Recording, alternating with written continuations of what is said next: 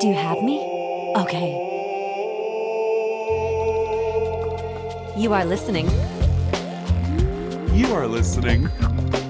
You have unlocked more intel. Paul Cook Talks. Podcast. He does other things too. Mm, I love St. Louis. That's one thing I have missed most about not being on the radio uh, is chatting St. Louis and compelling things, at least to me. One of them is the most famous Jane Doe case in the city of St. Louis is a murder that they have never found out who did it, but they've also never found out who she was. This really never happens. You might think it happens all the time. Who is it? We never find out. In St. Louis, there's only one major case of this a Jane Doe in 1983. And a homicide cop in St. Louis has been investigating it since then. I think Sarge is retired now, but he is famous for this. And one of the most incredible things about this famous unsolved mystery in St. Louis is he found someone trying to take the, you know, copper out of an old building, found a body in a basement. And of course, homicide showed up. And they go down there and they see someone, female, dressed up like maybe uh, working on the street, maybe a prostitute kind of look. And the only thing was, her head was missing. This is pretty crazy stuff. We are going to talk to Sarge about it and where things are in my next podcast. So you've got to hear that. The most incredible thing, though, they realized this looked like an adult woman. It was a child. I mean, think of all of those elements of this tragedy and not even knowing who it is. A lot of people are on it investigating it, but we're going to talk to Sergeant Burgoon, the man who will tell us more.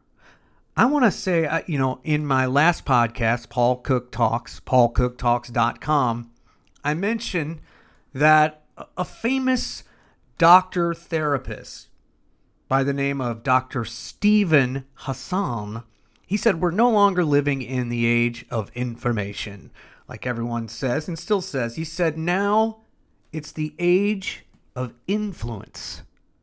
Influencers everywhere. And I think that can be a major problem for our kids. As a parenting kind of communication guy, I think that has caused major, major troubles for our kids that we don't even know. During pandemic, I noticed that my daughters who are into social media just like everybody else were watching videos with influencers for most of the time. Now, we as adults maybe are on Facebook with friends, and you know, there's some influencer stuff in there. But then that statistic came out.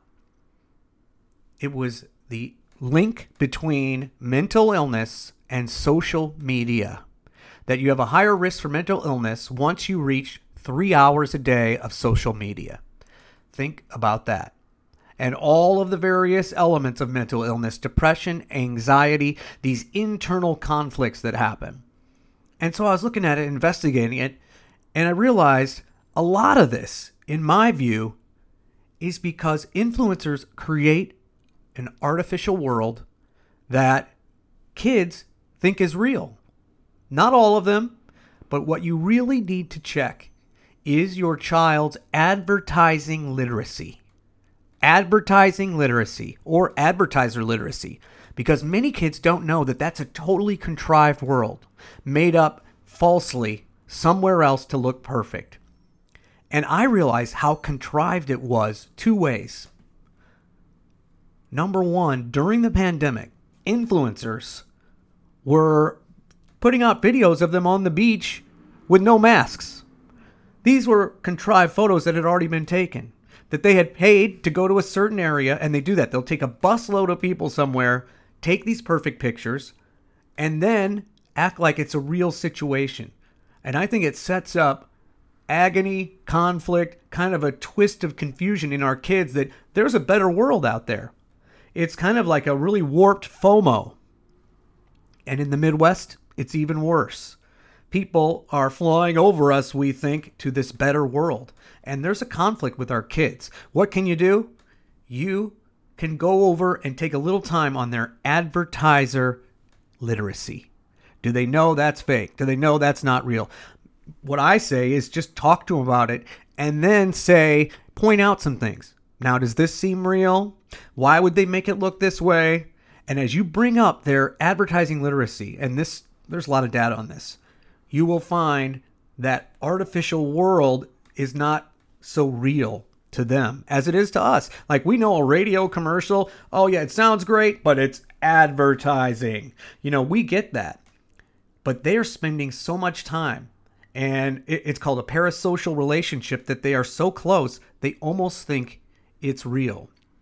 It's pretty crazy. The executive producer and creator of the HBO documentary came out in February, and it's called Fake Famous. He made three people insta famous and how he contrived and made up these videos and looked like they were on a plane out, you know, going to Egypt during pandemic, by the way. It, they were looking through a toilet bowl the the toilet seat looked like a window. It's incredible. But he said he said what he learned the most making people insta famous was it's all about making other people feel worse. The viewer, the person following, feel worse. End quote. That's what he said. So imagine an industry created to make you feel bad about your life. I'm telling you, I propose to do a TEDx talk on this because people need to know. And check this out. You might think, oh, that's not a big deal. At the end of 2021, the influencer industry will gross $13.8 billion with a B. Just five years ago in 2016, 1.7 billion. Now 13.8 billion. It's not going anywhere. These artificial expectations coming at our kids. Mm. I'm so flattered and appreciative that you hit play. My main goal with these podcasts is to have you hopefully hitting back 15 seconds rather than forward 15 seconds or however yours works. I don't want anything to be longer than 15 minutes. Sitting through long podcasts really sucks. Unless I've got like a super compelling interview. These should be short. Paul Cook talks.com. More coming.